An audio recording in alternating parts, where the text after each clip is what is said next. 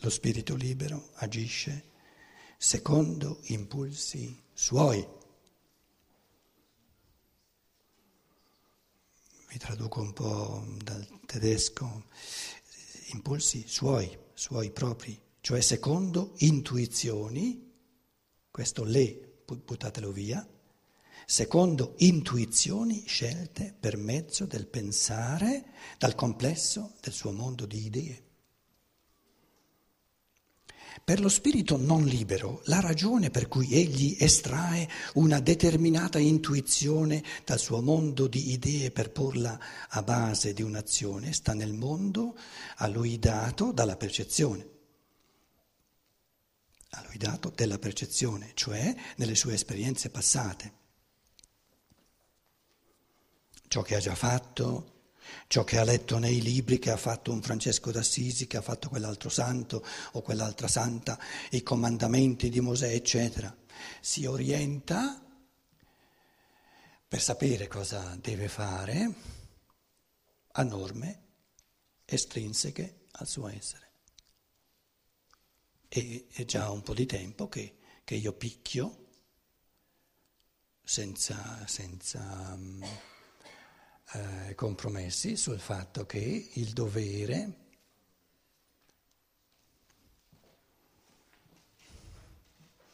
è l'ultima arma di repressione dell'uomo.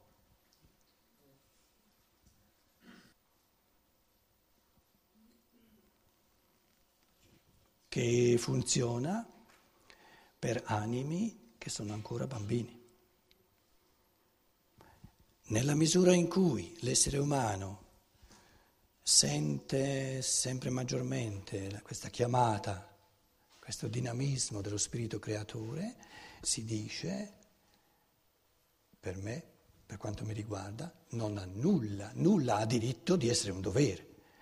Perché un dovere è qualcosa che, che, che io devo, un dovere è qualcosa a cui io mi devo sottoporre. Ora, tutta la creazione mi è sottoposta, ma io nel pensare, in quanto spirito creatore, sono, sono sovrano. Sono sovrano. Ma come? Adesso io sono la mamma di un bambino piccolo e non ho nessun dovere?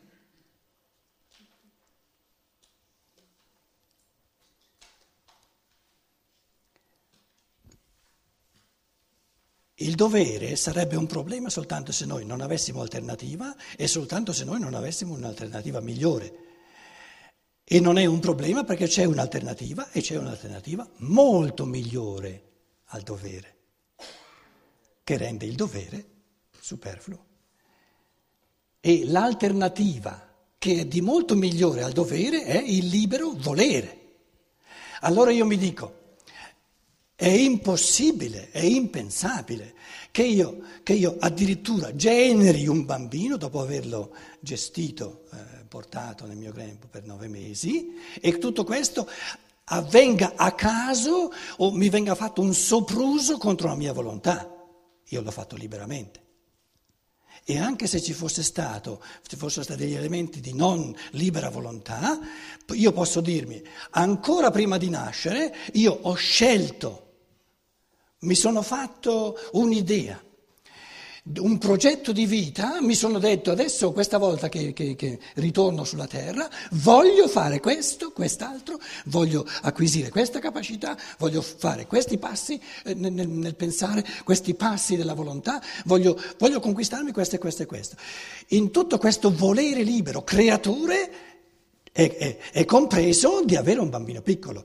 Quindi tutto quello che va fatto a un bambino piccolo, perché il bambino piccolo non è indipendente, fa parte di ciò che io, nel mio profondissimo essere, liberamente voglio. Non ho mai bisogno di dovere ciò che voglio. Una persona che nell'io inferiore fa per dovere ciò che il suo io superiore liberamente vuole, è un poveraccio in canna.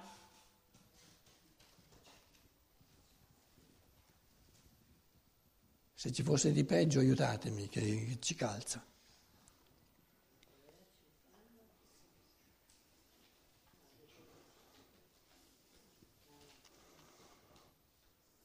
è uno stupido. Perché se tu quello che va fatto a un bambino piccolo piccolo che, che è appena generato non lo vuoi, fa a meno di essere mamma. Nessuno è costretto a essere mamma. Sì, ma questa persona è stata violentata.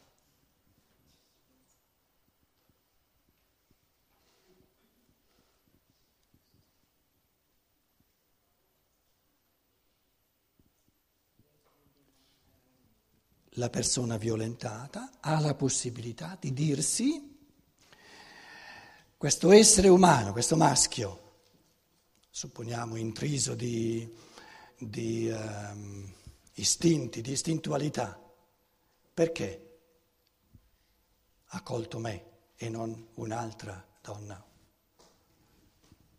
Forse nel corso dei secoli, nel corso dei millenni abbiamo avuto qualcosa a che fare l'uno con l'altro.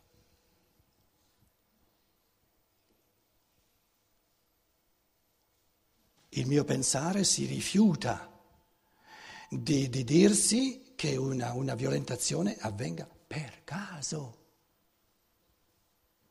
Una cosa così grave, così enorme, mi viene fatta in base al caso. È assurdo, è impensabile, è un, è un, un autoannientamento un essere umano che pensa una cosa del genere. Avviene a ragion veduta avviene a ragion veduta.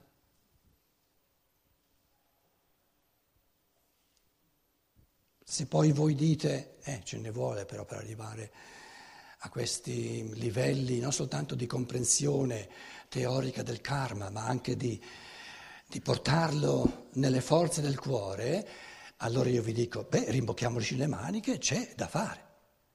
Però con questo non è detto che i pensieri sono sbagliati.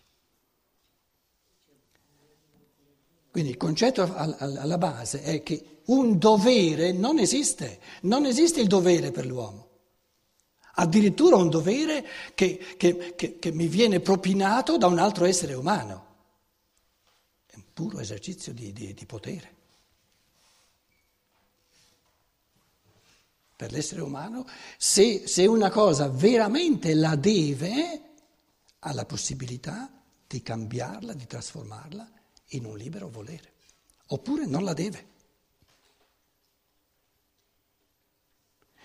Ciò che veramente, oggettivamente è dovuto, tra virgolette, è dovuto a un bambino piccolo, proprio perché gli è dovuto karmicamente, io che sono accanto al bambino piccolo ho la possibilità, siccome è dovuto, di trasformarlo, tutto questo dovuto, in un libero volere.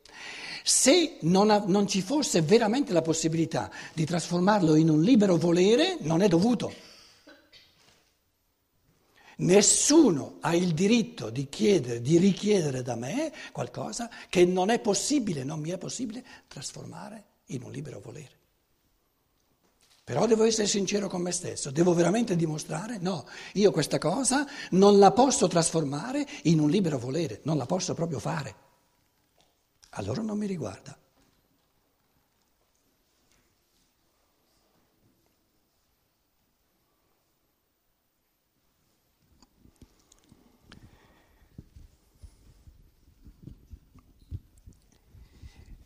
Per lo spirito non libero la ragione per cui egli estrae una determinata intuizione, che poi non è un'intuizione, è una rappresentazione dal suo mondo di idee per porla a base di un'azione, sta nel mondo a lui dato dalla percezione, cioè nelle sue esperienze passate. Prima di giungere ad una decisione, egli si ricorda di ciò che altri ha fatto o ha approvato che si facesse in un caso analogo al suo, o di ciò che Dio ha comandato per quel caso e così via. E secondo ciò egli agisce. Per lo spirito libero, creatore, queste premesse non sono i soli incentivi all'azione, egli prende le sue decisioni semplicemente di prima mano. A questo punto um, qui ho, um, lascio le parole che avevo scritto la fantasia morale, l'immaginativa morale, l'intuizione morale, la creatività morale.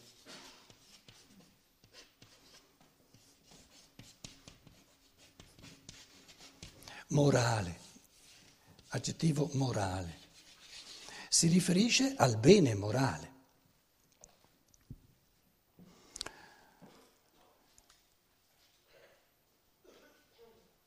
Che cosa è bene per l'uomo? Qual è il bene morale per l'uomo?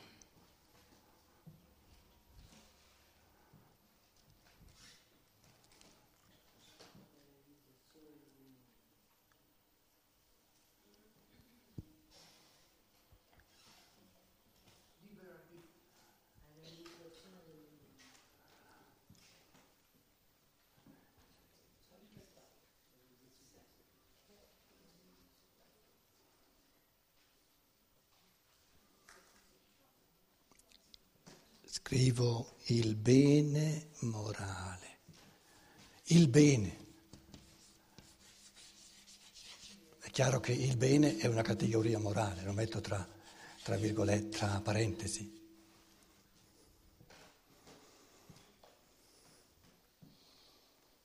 Il bene morale è del tutto individuale.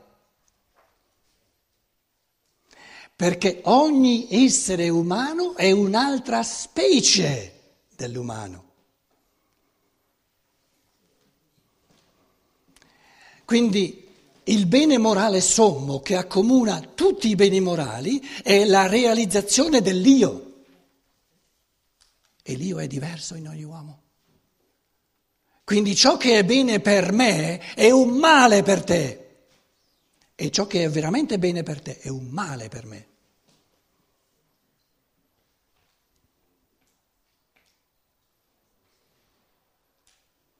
Quindi la forma più moraleggiante, il massimo ricatto dell'uomo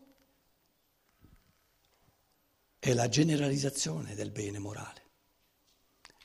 Il bene morale non è generalizzato.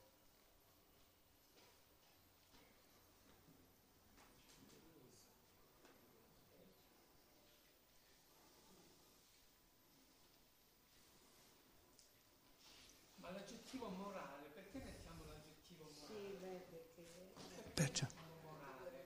La morale in quanto azione, agire, non nel senso di moralismo. Tu, tu no. tra morale e moralismo. E moralismo. Vedi che l'ho messo apposta tra parentesi. Ho detto non c'è bisogno di aggiungerci morale.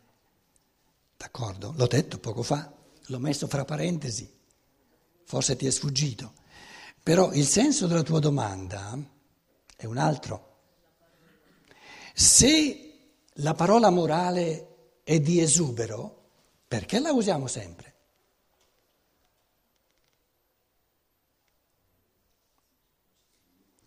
Perché i poteri costituiti non vogliono che l'essere umano scopra che il bene è del tutto individuale.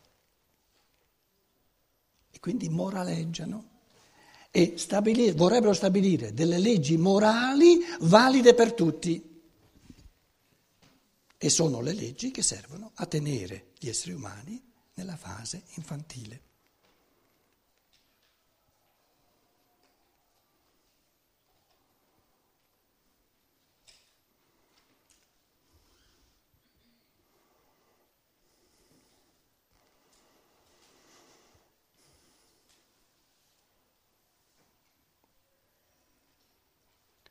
Non c'è nulla di comportamento valido per tutti?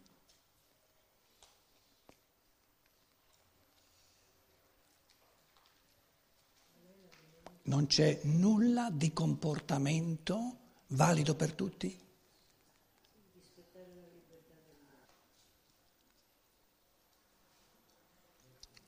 La legge ci deve essere.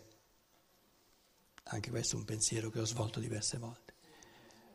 Però la legge, la legislazione, soprattutto nelle nazioni dell'Ovest, che si trovano in piena fase pubertaria negativa della libertà, dovremmo capire che il senso della legge non è mai quello di dire all'essere umano ciò che deve fare, ma di proibire in un modo assoluto tutto ciò che lede la libertà. Quindi la legge rispettiva della libertà ha il diritto di instaurare soltanto proibizioni, divieti, non comandamenti positivi. Comandamenti positivi non esistono. Abbiamo fatto degli esercizi anche in questa sala che proprio non è possibile formularli.